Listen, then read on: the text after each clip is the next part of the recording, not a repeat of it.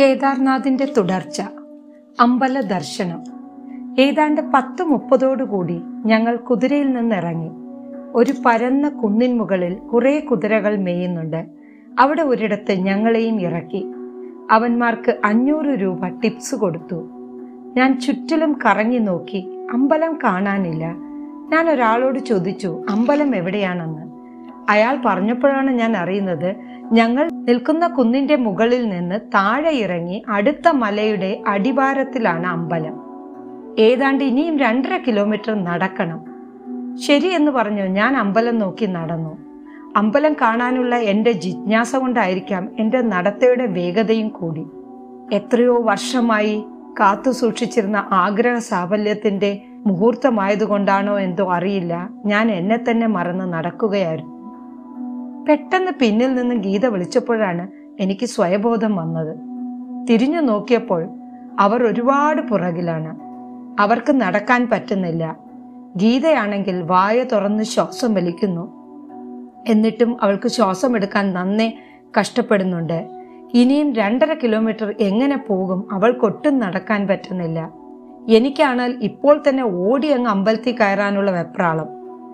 അവിടെ ഞങ്ങൾ കണ്ടു തേയില പറിക്കുന്ന കുട്ട പോലുള്ള കുട്ടയുടെ ഒരു വശം കട്ട് ചെയ്ത് കസേര രൂപത്തിലാക്കി അതിൽ ആൾക്കാരെ ഇരുത്തി തലച്ചുമടാക്കി കൊണ്ടുപോകുന്നുണ്ടായിരുന്നു. ഗീത പറഞ്ഞു നമുക്കിതിൽ കയറാം. കാശ് കൊടുത്താലും കുഴപ്പമില്ല. പാലക്കാട്ടെ ചേച്ചിക്കും നടക്കാൻ വയ്യ എന്ന് പറഞ്ഞു. പാലക്കാട്ടെ സാർ ഒരുത്തനോട് സംസാരിച്ചു. തലച്ചുമടായി ചുമന്ന് ഞങ്ങളെ അമ്പലം വരെ എത്തിക്കാൻ ഒരാൾക്ക് നാനൂറ് രൂപ പറഞ്ഞു. സമ്മതിച്ചു. നാലു പേരെ അവർ വിളിച്ചു. ഒരു പാറയുടെ പുറത്ത് അവന്റെ തലയിലെ കൊട്ട ഇറക്കി വെച്ചു. ഞങ്ങൾ ഓരോരുത്തരായി അതിൽ കയറിയിരുന്നു. അവൻ ആ കൊട്ടയുടെ വള്ളി തലയിൽ കുറുകെയിട്ടു എന്നിട്ട് ജയ് കേദാർനാഥ് വിളിച്ച് എണീക്കും. പാവം ഞങ്ങളുടെ ഭാരം കൊണ്ട് അവൻ കുനിഞ്ഞു കൂനിപ്പോയി. അവന്റെ മുതുകത്ത് ആ കൊട്ടയിൽ ആകാശം നോക്കി ഞങ്ങൾ കിടന്നു. അയ്യോ അതൊട്ടും സുഖകരമുള്ളതായിരുന്നില്ല. കണ്ണു തുറന്നാൽ നീലാകാശം. ഇവൻ ഞങ്ങളുടെ ഭാരം ചുമന്ന് നടക്കുന്നത് നമുക്ക് വിഷമമുള്ള കാര്യമാണ്. എന്തു ചെയ്യാന് എനിക്ക് നടക്കാനായിരുന്നു ആഗ്രഹം.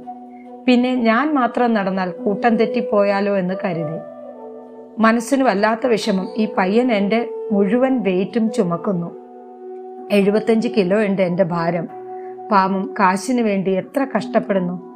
കുറേ ദൂരെ അവന്റെ മുതുകത്ത് കൊട്ടയിൽ ചാരി ആകാശം നോക്കി കിടന്നു. ഏതാണ്ട് ആ മല ഇറങ്ങിയപ്പോൾ ഹെലിപാഡ് കണ്ടു. അതിനു മുന്നിലേ തുടങ്ങി ക്യൂ നിൽപ്പുണ്ടായിരുന്നു. അവൻ എന്നെ അവിടെ ഇറക്കി എന്നിട്ട് ക്യൂവിൽ കയറിക്കൊള്ളാൻ പറഞ്ഞു. അവരും ഓരോരുത്തരായി ഇറങ്ങി. ഞാൻ അവന് ഇരുന്നൂറ് രൂപ കൂടുതൽ കൊടുത്തു. അവനെ നമസ്കരിച്ചു. എന്റെ ഭാരം ചുമന്നതിന് അവന് നന്ദി പറഞ്ഞു.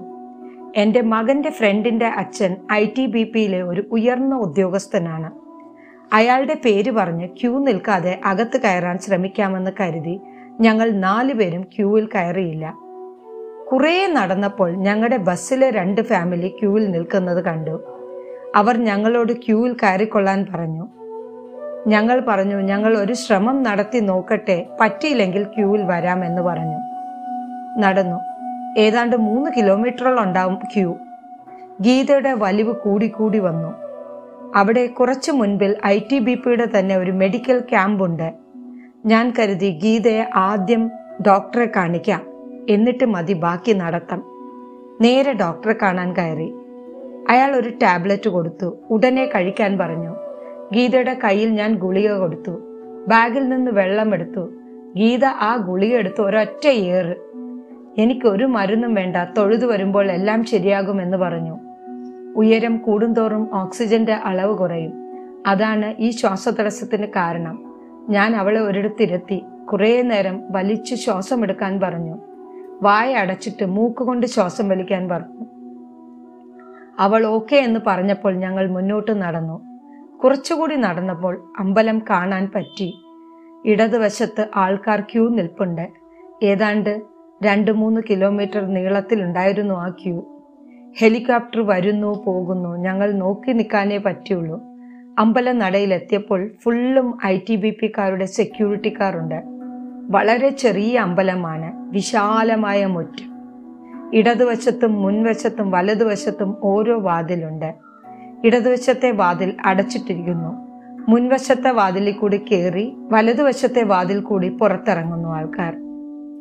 അവിടെയും അഞ്ചാറ് പോലീസുകാരുണ്ട്. അതിൽ ഒരു ഓഫീസറോട് ഞാൻ എന്റെ ഫ്രണ്ടിന്റെ അച്ഛന്റെ പേര് പറഞ്ഞു. ഐ ടി ബി പി ഓഫീസറാണെന്നും റാങ്കും ഡീറ്റെയിൽസും ഒക്കെ പറഞ്ഞു. അയാൾ എന്നോട് സോറി പറഞ്ഞു.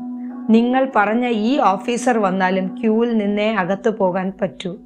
ചുറ്റും സി സി ടി വി ഉണ്ട്. എന്റെ പണി പോകും മാഡം എന്ന് പറഞ്ഞു. വേറൊരാളോടും പോയി പറഞ്ഞു. അയാൾ കേൾക്കാൻ പോലും തയ്യാറായില്ല.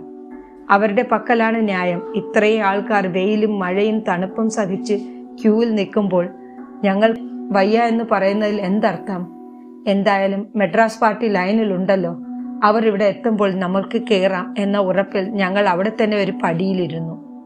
പെട്ടെന്ന് അമ്പലത്തിന്റെ ഒരു പൂജാരിയാണെന്ന് തോന്നുന്നു. ഒരാൾ വന്നിട്ട് ഞങ്ങളോട് ചോദിച്ചു നിങ്ങൾക്ക് അകത്ത് കയറി തൊഴാൻ ഞാൻ സഹായിക്കാം. ഒരാൾക്ക് ആയിരം രൂപ തരണം എന്ന് പറഞ്ഞു. ഞങ്ങൾ തയ്യാറാണെന്ന് പറഞ്ഞു. ഞങ്ങൾ കരുതി ഇയാൾ ഞങ്ങളെ സൈഡ് ഗേറ്റിൽ കൂടി അകത്ത് കയറ്റുമായിരിക്കും. പക്ഷേ ഞങ്ങൾക്ക് തെറ്റി. അയാൾ എന്നെ മാത്രം കൂട്ടി നേരെ ക്യൂവിൽ കൊണ്ടുപോയി ഒറ്റ തള്ള് ക്യൂവിൽ കയറ്റി നിർത്തി. പക്ഷേ പുറകിൽ നിന്ന് ആൾ എന്നെ അടിക്കാൻ വന്നു. ഞാൻ പേടിച്ച് ക്യൂവിൽ നിന്ന് ഇറങ്ങി. ഇല്ലെങ്കിൽ അയാളുടെ തല്ല് കൊള്ളേണ്ടി വന്നേനെ. ലൈനിൽ നിന്ന് പുറത്തു വന്നതിന് ശേഷം ഞാൻ അയാളോട് പറഞ്ഞു എനിക്ക് ഈ കള്ളത്തരം ചെയ്യാൻ പറ്റില്ല എന്ന്. അയാൾ പോയി. പിന്നെയും ഞങ്ങൾ അവിടെ തന്നെ ഇരുന്നു. ഗീതയുടെ വലിവ് കൂടിക്കൂടി കൂടി വരുന്നു. ഗുളികയും കഴിച്ചില്ല. നല്ല തണുപ്പുമുണ്ട്. മഴ ഏത് നിമിഷവും താഴേക്ക് കോരിച്ചൊരിയും. എല്ലാവരും ഇന്നലെ വാങ്ങിയ റെയിൻകോട്ട് എടുത്തിട്ടു. ആ പൂജാരി വീണ്ടും വന്നു. ഗീതയോട് ചോദിച്ചു നിങ്ങൾക്ക് ലൈനിൽ കയറാൻ പറ്റുമോ എന്ന്? ഗീത റെഡി എന്ന് പറഞ്ഞു. അയാൾ ഗീതയെ കൂട്ടിക്കൊണ്ടുപോയി. കുറച്ചുകൂടി പുറകിൽ ലൈനിൽ ഒരു വയസ്സായ അമ്മ നിൽക്കുമായിരുന്നു അവരുടെ ഇടയിൽ ഗീതയെ കയറ്റി. ആ അമ്മ പാവം ഒന്നും പറഞ്ഞില്ല. പകരം ഗീതയുടെ വലിവ് കണ്ടിട്ട് അവർ കർപ്പൂരം മണക്കാൻ പറഞ്ഞു.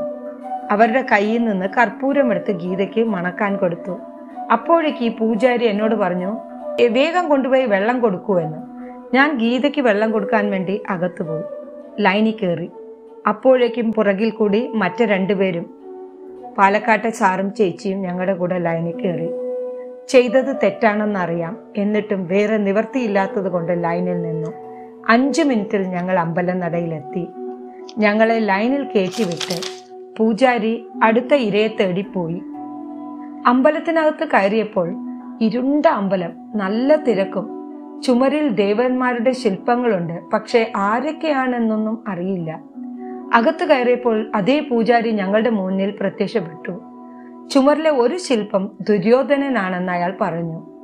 അമ്പലം ഒരു സമചതുര മുറിയാണ് ഒത്ത നടുവിൽ ചുറ്റും മറച്ച ഒരു ടാങ്ക് പോലെ കെട്ടിയതിനകത്ത് ചെറിയ നന്ദിദേവൻ.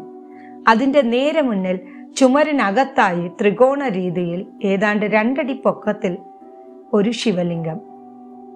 ഒന്ന് തൊഴാൻ പറ്റി. ഈ പൂജാരി എന്റെ കയ്യിൽ കുറച്ച് പകുതി വെന്ത മഞ്ഞ കളറിലുള്ള അരി തന്നു. പ്രസാദം എന്ന് പറഞ്ഞു. ഞാൻ അത് പൊതിഞ്ഞ് ബാഗിൽ വെച്ചു. ഒരു രൂപ കാണിക്ക ഇടാനോ പേഴ്സിൽ നിന്ന് കാശെടുക്കാനോ ഒന്നും പറ്റിയില്ല. കള്ളത്തരം കാണിച്ചിട്ടാണെങ്കിലും തൊഴാൻ പറ്റിയല്ലോ എന്ന സന്തോഷത്തിൽ പുറത്തിറങ്ങി. പൂജാരി കൂടെ പുറത്തു വന്നു. നാലായിരം രൂപയും എണ്ണി വാങ്ങി അടുത്ത ഇരയെ തേടി അയാൾ പോയി.